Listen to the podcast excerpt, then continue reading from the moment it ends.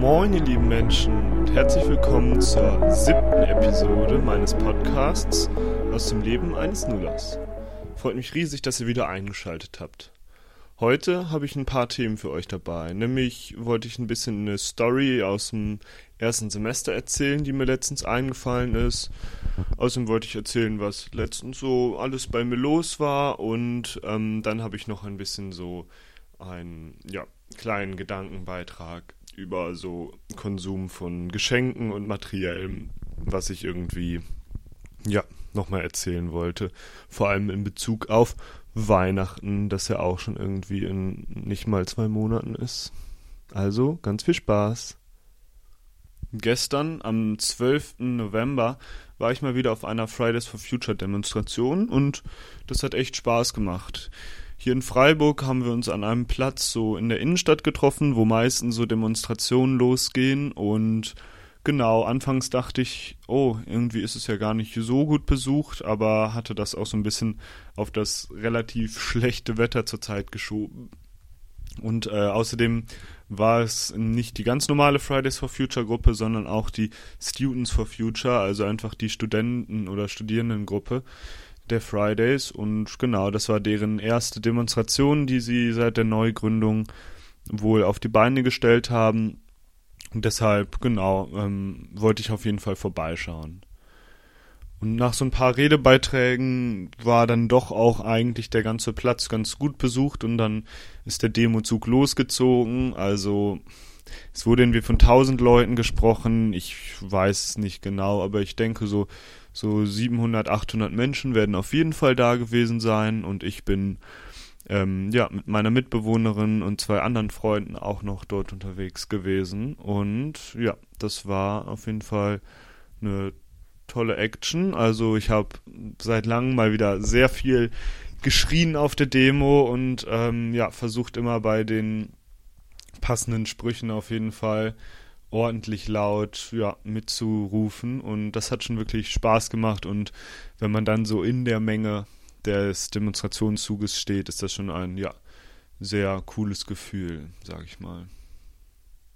Was mir auch aufgefallen ist und ich echt cool fand, dass mal wieder so eine große Altersspanne auf der ganzen Demo unterwegs war. Also nicht nur, dass da ein, zwei Eltern auch mit ihren Kleinkindern oder Babys waren, das ist ja immer noch ein krasser Sonderfall, aber es waren auf jeden Fall auch ein paar Schüler und Schülerinnen dabei, die waren safe noch achte Klasse Maximum, also irgendwie so zwischen 13 und 15 Jahren. Und das war schon echt cool mit anzusehen. Und an anderen Stellen liefen dann halt auf jeden Fall auch schon Senioren oder Seniorinnen mit und hatten dann teilweise auch noch Flaggen oder ähm, ja Demoplakate dabei. Und ich meine wenn auch solche Leute auf Fridays for Future Demos gehen und das war jetzt ja nicht mal eine sehr groß besuchte in Freiburg, dann können das ja auf jeden Fall auch andere Leute, die jetzt nicht zwangsläufig berufstätig sind, äh, zu den Uhrzeiten der Demo auch auf jeden Fall machen. Also kann ich wirklich nochmal jedem raten, ja, irgendwie ähm, einmal im Monat oder alle zwei Monate auf jeden Fall irgendwie auf einen Demozug zu gehen, weil das schon echt ein wichtiges Thema ist und solche, ja, Bewegungen für Klimagerechtigkeit auch wirklich was erreichen können. Das ist mir wirklich wichtig und ähm, passend dazu habe ich jetzt auch letztens nochmal verstärkt gehört, dass auf jeden Fall das ganze Demonstrieren und die ganze Arbeit, die Organisationen wie Fridays for Future und Ende Gelände und ähm, die Bündnisse um Lützerath oder so, dass die auf jeden Fall auch was bewirken. Denn momentan tut RWE noch nicht die letzten Höfe vom Dorf Lützerath entfernen. Da es ja eine Klage von dem Bauern gab, der in dem Dorf Lützerath lebt und genau, da wartet dieser riesige Energiekonzern jetzt gerade noch das Ergebnis eines Oberlandesgerichtes in Münster ab. Und das ist ja eigentlich schon echt äh, ein großer Erfolg, vor allem weil der Ministerpräsident von Nordrhein-Westfalen jetzt ja auch nochmal verkündet hat, äh, verkündet hat, dass das Bundesland jetzt doch nicht 2038, äh, sondern 2030 aus der Kohle aussteigen will, sieht es zurzeit schon ganz gut aus, dass sozusagen der Kohlekonzern dann vor Lützerath einfach zum Stehen kommt und dementsprechend halt auch nicht die Dörfer, die noch dahinter liegen, plätten kann, um diese Flächen dann abzubaggern. Und genau, das war der Punkt, den ich damit machen wollte, dass es wirklich auch echt was bringen kann, wenn sozusagen der Druck der Zivilgesellschaft in Form von Demonstrationen oder anderen Organisationen ja zum, äh, zur Geltung kommt und dann irgendwie wirklich solche großen Konzerne ausbremsen kann. Also ein voller Erfolg, der mich auch echt gefreut hat ein Thema in eine ganz andere Richtung, was mich aber auch die letzten Tage beschäftigt hat, wollte ich euch jetzt auch noch mal etwas näher bringen. Es war nämlich so, dass ich vor wenigen Tagen in der Innenstadt war, da war ich in der Bibliothek, um ja, meinen Uniturn zu erledigen und dann kam ich wieder raus und habe äh, ja, einen Mann getroffen. Der hatte vor bis vor wenigen Wochen auch bei mir in der WG gelebt, denn ein WG-Zimmer ist zurzeit immer untervermietet, denn ja, meine Mitbewohnerin ist seit einigen Monaten in Mittelamerika unterwegs, in Südamerika, naja. Und genau darum wurde das Zimmer jetzt größtenteils vermietet und genau, momentan wohnt da auch die Freundin von einem anderen Mitbewohner drin, die studieren zusammen und Zurzeit ist ein, ein, sehr gutes Klima in der ganzen WG untereinander. Aber dieser äh, Mann, der da vorher gewohnt hatte, der war da so, ja, gut drei, vier Wochen. Mit dem hat es leider nicht so gut geklappt. Ich wohne ja in einem Studierendenwohnheim, also das kann ja auch immer mal passieren, dass da einfach Leute dann halt ähm, sich drauf bewerben, mit denen das WG-Zusammenleben nicht so gut harmoniert. Aber irgendwie war das da jetzt nochmal so ein ja, ein bisschen eigene Sache. Es ist nämlich jetzt nicht nur so gewesen, dass der so viel für sich gemacht hat, sondern er war halt, hat sich so ein bisschen versucht, in der WG so aufzuhalten, aber es hat einfach mit keinem der Mitbewohner oder vor allem mit mir und den beiden, mit denen ich am engsten befreundet bin aus meiner WG, einfach nicht so gut harmoniert und genau, das war dann irgendwie auch ein bisschen schwierig für uns, wie wir damit umgehen, weil man halt ja eigentlich nicht irgendwie unfreundlich sein will oder irgendwie Leuten das Gefühl geben will, dass sie einen nerven, aber genau, man will dann halt auch trotzdem nicht permanent Zeit mit ihnen verbringen. Ich weiß nicht, ob ihr sozusagen nachvollziehen könnt, worauf ich hinaus will. Und auf jeden Fall, als ich dort dann in der Innenstadt stand, habe ich ihn getroffen und ähm, ja, habe mich auch kurz gefreut, ein bisschen mit ihm zu quatschen. Aber dann ist es mir schon wieder aufgefallen. Es war nämlich oft so, dass er dann halt anfängt zu reden und gar nicht so viel nachfragt. Und dann kommt er einem immer so ein bisschen nah und redet sehr schnell und redet so sehr viele Sachen. Und ja, er bindet einen nicht so richtig ins Gespräch ein, ist da sehr dominant. Und irgendwie, ja, es ist einfach nicht so eine sympathische äh, Ebene, wo man das Gefühl hat, man ja ist so auf Augenhöhe, sondern er redet einfach viel von sich und ähm, ist dann irgendwie aber trotzdem auch so ein bisschen verurteilend oder fordernd gegenüber Leuten, über die er dann redet. Also es ist schwierig zu beschreiben, aber genau, er hat mir wieder schnell das Gefühl gegeben, mich nicht so ganz wohl zu fühlen. Dann hat er aber auch was anderes erzählt. Also er ist ja im ersten Semester unter anderem in Politikwissenschaften und er war da jetzt wohl auch äh, für ein ganz paar Tage auf so einer sogenannten Ersti-Hütte. Also ähm, ja, das ist ja so ein Ding, das viele Studiengänge machen, dass man so im ersten Semester äh, irgendwie der ganze ja, Semesterjahrgang auf so eine Hütte irgendwo fährt, um ja, sich so näher kennenzulernen, so ein bisschen zusammenzuschweißen. Da wird dann natürlich auch irgendwie wird da so Party gemacht oder so ein bisschen getrunken. Und ähm, genau, der, den ich jetzt getroffen hatte, meinte, er war mitgefahren, aber dann nach der Hälfte der Zeit auch wieder zurückgefahren, weil er das Gefühl hatte, er gehöre da einfach nicht so richtig zur Gruppe dazu.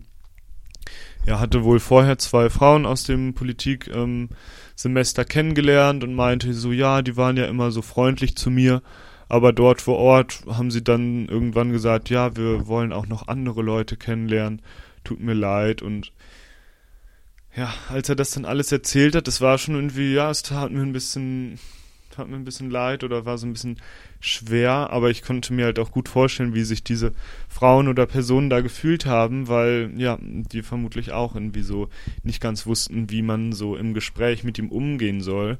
Und dann hat der ähm, gute Mann da mir halt dann auch so gesagt, so ja, oh, das fand ich ein bisschen schade, die waren dann alle so fake-freundlich. Und dieses Fake-freundlich, da habe ich dann halt auch noch drüber nachgedacht.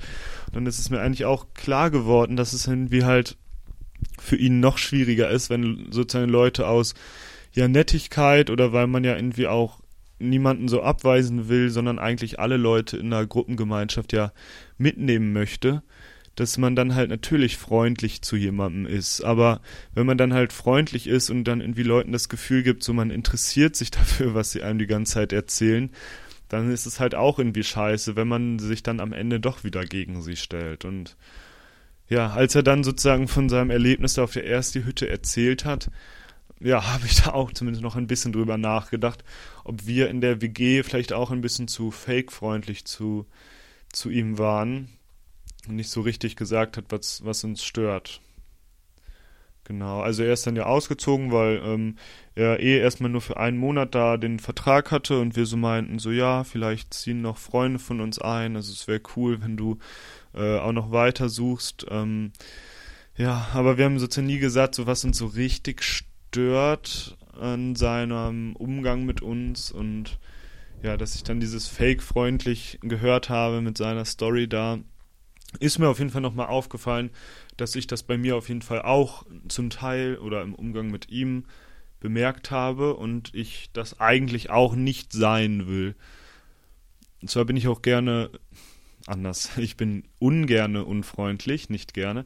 Ich bin ungerne unfreundlich zu Leuten oder ich möchte auch eigentlich immer, dass sich sozusagen Leute möglichst wohlfühlen, aber ich finde, ja, wenn man nicht so richtig Lust hat, mit einer Person Zeit zu verbringen, sollte man eigentlich zumindest auch den Mut oder Respekt erweisen, einer Person das zu sagen, so, hey, dies und das stört mich, irgendwie nervt es mich, wie du redest oder was du so erzählst. Ja, also es ist schwierig. Ähm, aber diesen Gedanken wollte ich auf jeden Fall mit euch teilen, weil ja, wahrscheinlich kennt ihr das auch, dass man irgendwie früher in der Schule oder jetzt in, ja, auf der Arbeit oder wo auch immer auf jeden Fall Leute hat, mit denen man zwar so kurz mal auskommt, aber jetzt auch nicht enger, engeren Kontakt haben will. Und ja, finde ich dann schwierig, äh, bis zu welchem Punkt man einfach freundlich sein kann, um halt irgendwie jetzt ja, niemandem auf die Füße zu treten, aber genau, ab welchem Punkt man dann halt auch sagt, so, hey, sorry, aber irgendwie so richtig viel Zeit verbringen will ich auch nicht mit dir, weil es irgendwie auch anstrengend ist. Das tut ja auch weh, dann diese Ehrlichkeit. Hm ja, meine Gedanken. Und vielleicht äh, hilft euch das ja auch, da mal drüber nachzudenken oder dann lieber mal Leuten zu sagen, so, hey, das stört mich irgendwie oder ich habe gerade eigentlich nicht so Lust, äh, mit dir Zeit zu verbringen, ich würde lieber irgendwie hier oder da was machen, ähm, ob das vielleicht einfach besser ist, als Leuten was vorzugaukeln.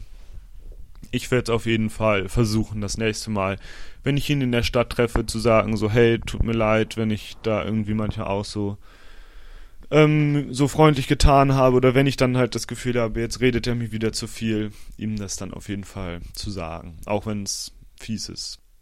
Was auch fies ist, ist das Wetter hier im Süden. Die ganzen letzten zwei Wochen lang ist es wirklich so nebelig und grau den ganzen Tag. Es gab mehrere Tage, da hing hier so ein Nebel in der Stadt, dass man selten mehr als 100 Meter gucken konnte, schon tagsüber nachts dann halt genauso. Das heißt, so Fahrradfahrten irgendwo hin oder ja, alleine irgendwie ein bisschen rausgehen, um zu spazieren, ist auf jeden Fall schon echt kalt und feucht und seit die Zeitumstellung im November war, ist das auch wirklich ein bisschen schwieriger, sich so für den Alltag zu motivieren. Ja, das vergesse ich irgendwie immer so in der Sommerzeit, ähm, wie krass dann ist, wenn so der Herbst einsetzt und alles so ein bisschen, ja, eklig draußen ist. Genau, und ähm, irgendwie versuche ich halt trotzdem damit klarzukommen mit diesem Wetterumschwung und meistens geht's schon, aber es gibt auch Tage, da ist es einfach schwieriger, wenn man halt irgendwie den Tag über an Fächern sitzt, die einem nicht so wirklich viel Spaß bereiten. Ich irgendwie an meinem Electronics-Modul auch so ein Protokoll schreiben muss und man da so Versuche macht, halt, wo man irgendwie Dinge, so Schaltungen messen muss und solche Sachen, ist das schon ein bisschen demotivierend, wenn dann das Tageslicht so schnell schwindet und dann um 17 Uhr wo man dann langsam Feierabend machen will, einfach es schon richtig dunkel draußen ist. Ja, das ist schon ein bisschen anstrengender. Und genau, was ich auch noch sagen wollte mit dem ganzen Wetter, was ich jetzt beobachtet habe, dass ich am letzten Wochenende auch eine Wanderung gemacht habe. Und dafür sind wir ein bisschen in den Schwarzwald reingefahren. Und da waren auch schon die ersten kleinen Stellen Schnee, die um einen herum lagen, wo der Schnee dann nicht weggeschmolzen ist, der da vielleicht nachts schon fällt. Und am Horizont sah man dann auch den Feldberg. Das ist nun ja auch ein ziemlich hoher Berg mit ähm, irgendwie über 1200, 1300 Metern. Aber da war die Spitze auch schon schneebedeckt und das hat irgendwie das Ganze nochmal verstärkt und so ein bisschen, ach ja, diese Winterstimmung auf jeden Fall deutlich ja, nach vorne gehauen. Dass man dann so im November oder Anfang Dezember in so einen Loch kommt wegen der wenigen Sonnenstunden und der kalten Temperaturen, das ist mir zwar eigentlich klar, aber ich hatte es gar nicht so krass aus letztem Jahr in Erinnerung. Vermutlich, weil im Jahr 2020 halt eh diese ganze Situation mit dem mit der anfangenden Pandemie, die sich dann irgendwie über den Sommer zwar so ein bisschen letztes Jahr zurückgezogen hat, aber ja, wo dann sozusagen der ganze Corona-Winter letztes Jahr noch anstand, ist das vielleicht irgendwie gar nicht so ins Gewicht gefallen, dass es so schwierig ist, im Winter dann zu studieren oder im, im Herbst, wenn die Tage so kurz werden. Aber genau, so wie es jetzt ist, hat mich auf jeden Fall auch so ans erste Semester zurückerinnert, wo es irgendwie ganz neu war, in eine Stadt zu ziehen und man noch so ein paar Wochen normalere Tage hatte, aber dann auch im Jahr 2019 das Wintersemester auf jeden Fall recht dunkel wurde und man selten irgendwie noch Tageslicht gesehen hat. Also da setzt mich die Stimmung, die wir jetzt gerade haben, schon so ein bisschen in diese Zeit vor zwei Jahren zurück, wo man dann, ja, auch noch ein bisschen lost war in der Uni und gar nicht wusste, was das alles soll und wohin das alles führt mit diesen ganzen schwierigen Vorlesungen. Und genau, das erinnert mich daran jetzt alles ein bisschen. Und da ist mir dann auch eine Story eingefallen, die ich irgendwie echt absurd fand, die ich so im ersten Semester erlebt habe. Das war nämlich folgenderweise.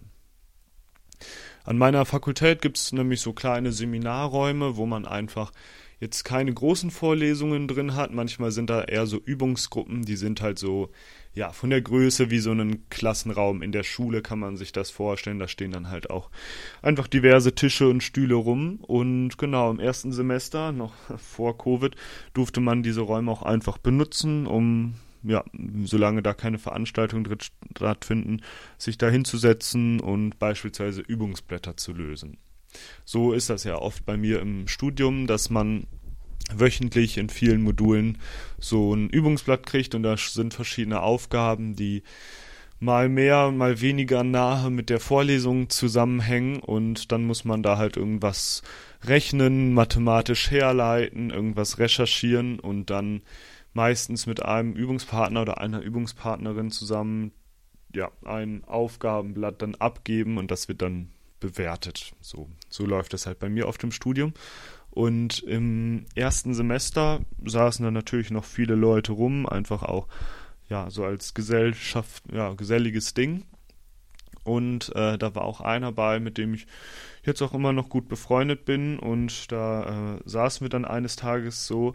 Und dann kamen auch Leute aus anderen Semestern mit in den Raum, die man so zumindest vom Sehen schon kannte, die halt auch an der Fakultät rumlaufen das war halt vielleicht im ersten Semester zu einem Punkt, ja, wo wir vielleicht schon so zwei, drei Monate studiert hatten.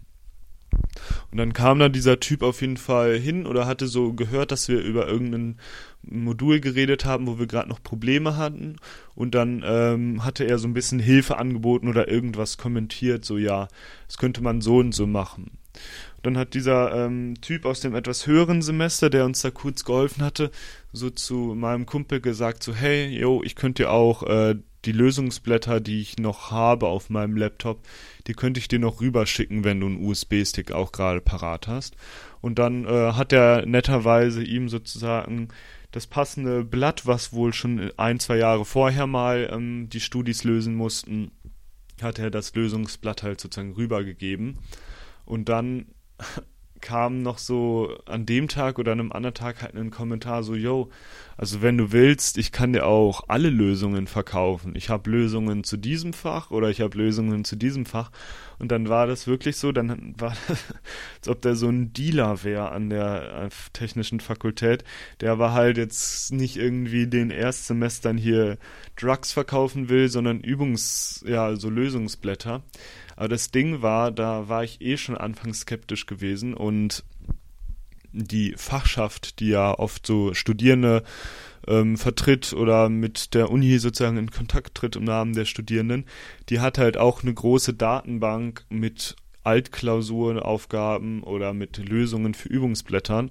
Und das wusste ich zum Glück schon und konnte dann auch meinem Kumpel rechtzeitig sagen, so, hey, ähm, safe sind das einfach nur alle Lösungen, die du dir jetzt auch innerhalb von einer Minute im Internet darunter laden kannst. Also das sind sozusagen keine, die er da für dich zusammengestellt hat, sondern er versucht einfach nur Erstsemester, die das jetzt noch nicht gehört hatten, ein bisschen übers Ohr zu ziehen und denen so 20 Euro für Lösungsblätter, die dir halt eh zur Verfügung gestellt werden, ähm, ja, abzuluxen und ja, äh, kurze Anekdote halt, das fand ich einfach eine, eine lustige Story, wie da manche Leute auch so versuchen, dann einfach sich an den Erstsemestern zu bereichern. Und ähm, ja, das war irgendwie ein bisschen strange, der Moment, der war, glaube ich, auch ein bisschen pisst, dass ich das dann meinem Kumpel direkt gesagt habe, aber ich finde halt auch irgendwie, dass das nicht klar geht, dann so sich erst so ein bisschen als, ja, Hilfe, also ein bisschen so mit Hilfestellungen erst zu kommen und dann, ja, plötzlich dann versuchen, jemanden da so abzuziehen. Also schon ein bisschen unkorrekt der Move auf jeden Fall. So, als letzten Themenblock habe ich noch einen kleinen anderen Input für euch. Es geht so darum, dass ich jeden Abend eigentlich die Tagesschau gucke, im, ja, im Regelfall und das tue ich halt einfach auf YouTube. Das ist halt sehr entspannt, das einfach on demand. Irgendwie meistens kommt ihr auch schon so um halb neun, viertel vor neun dann auf YouTube online und genau, das ist einfach, finde ich, was Gutes, um so ein bisschen auf dem neuesten Stand zu bleiben, was so ja, laut der ARD gerade so wichtig ist in der Welt oder was so Neues passiert ist. Und ja, ich weiß auch gar nicht, wie hoch so die Zahlen sind. Also ich denke, es wird immer noch der allergrößte Teil der Menschen um, die Tagesschau um 20.15 Uhr einfach im Fernsehen sehen. Aber im Vergleich zu vor 10, 20 Jahren ist auf jeden Fall die, die Möglichkeit oder auch die Nachfrage als On-Demand, also im Nachhinein in der ARD-Mediathek oder auf YouTube, die zu gucken, ist auf jeden Fall safe auch ganz schön angestiegen. Manchmal, wenn ich dann irgendwie Zeit habe oder mir langweilig ist, ähm, öffne ich dann auch die Box unter der Tagesschau YouTube-Seite ähm, und ähm, an manchen Tagen ist die Kommentarfunktion deaktiviert von vornherein, an anderen Tagen nicht. Manchmal sind sozusagen auch sogenannte Timestamps in dem Video hinterlegt, wo man dann sozusagen weiß, jedes Mal, wenn ein neues Thema losgeht wegen, während der Nachrichtensendung, ist das schon so ein bisschen unterteilt, dieser rote Balken bei den YouTube-Videos. An manchen Tagen fehlt das leider, da weiß man dann sozusagen nicht, ah, okay, da geht es dann um dieses und dieses Problem und da um dieses. Genau.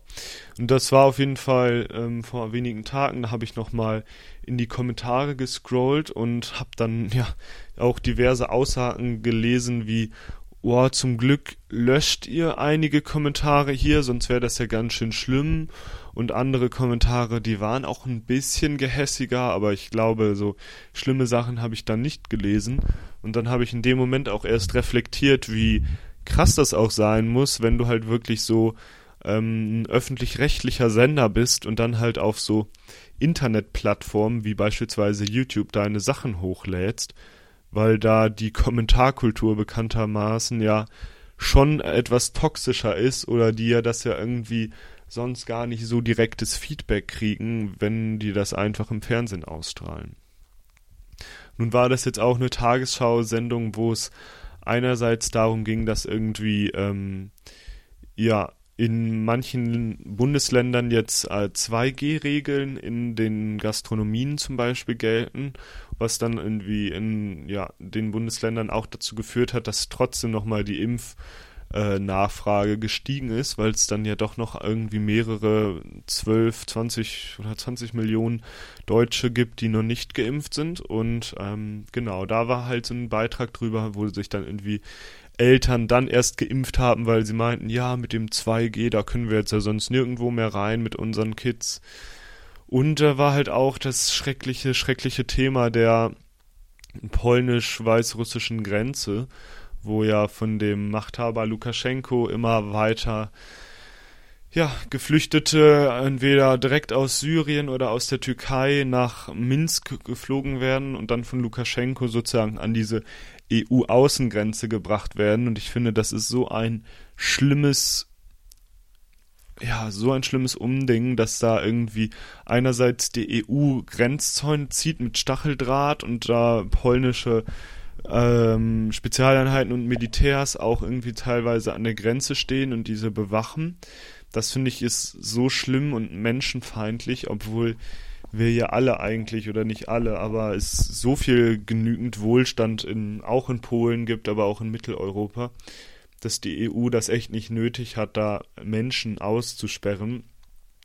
Aber andererseits finde ich es halt auch so schlimm, dass der Lukaschenko in Zusammenarbeit dann halt mit anderen ja, Machthabern mh, mm, es auch einfach bringt, sozusagen mit Menschenleben Druck auf ähm, anders politisch, andere politische Einheiten in Europa zu gehen und ja, also ein wirklich schlimmes Thema, aber muss natürlich auch in der Tagesschau drüber berichtet werden und ich glaube, da ist es dann halt auch wirklich schwierig für dieses ähm, Team der Tagesschau oder des ARD direkt immer, nachdem sie eine Tagesschau hochladen, die äh, Kommentarfunktion durch, zu durchforsten, weil Meinungsfreiheit hin und her, so Hetze ist dann ja keine Meinungsfreiheit und da ist es dann, finde ich, auch richtig, dass so Kommentare auf YouTube blockiert werden, wenn da halt Menschen irgendwie ja so sehr gehässig oder halt sogar falsche Aussagen oder irgendwie rassistische Aussagen dann bei so emotionalen Themen wie dieser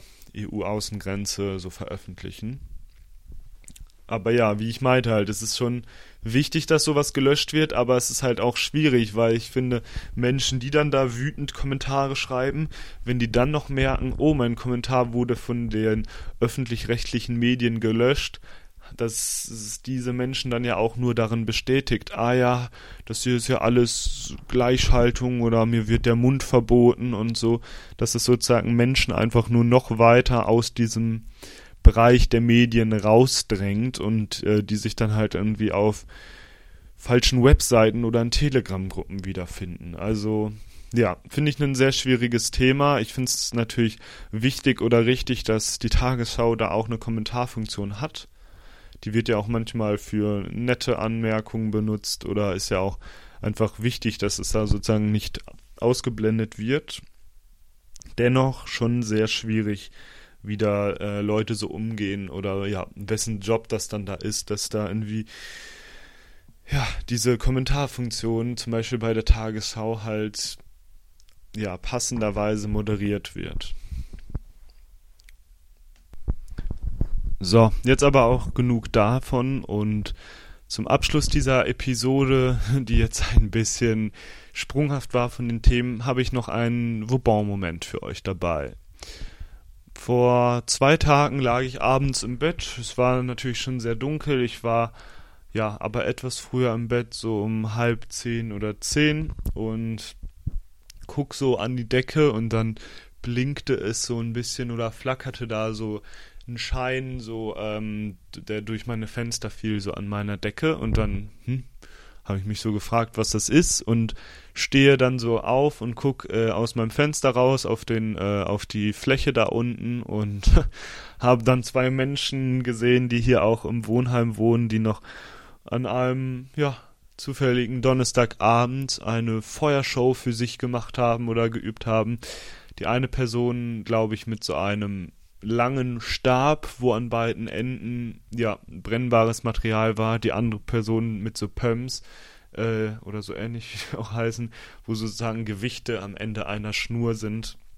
Und beide Personen standen da und hatten dann brennende ähm, brennende Geräte in der Hand und haben so mit ein bisschen Musik und ein paar Leuten, die da neben ihnen saßen, dann halt so eine Show gemacht oder zumindest geübt dafür. Und ja, das war ganz cool anzusehen von meinem Fenster aus und halt auch trotzdem einerseits so random, aber andererseits so typisch für das Studi-Ding und genau, das wollte ich einfach sozusagen in dieser Podcast-Folge festhalten, dass mir das passiert ist und das fand ich irgendwie ein lustiges oder cooles Event, dass man einfach, ja, spontan irgendwie, ja, sowas Lustiges draußen sehen kann.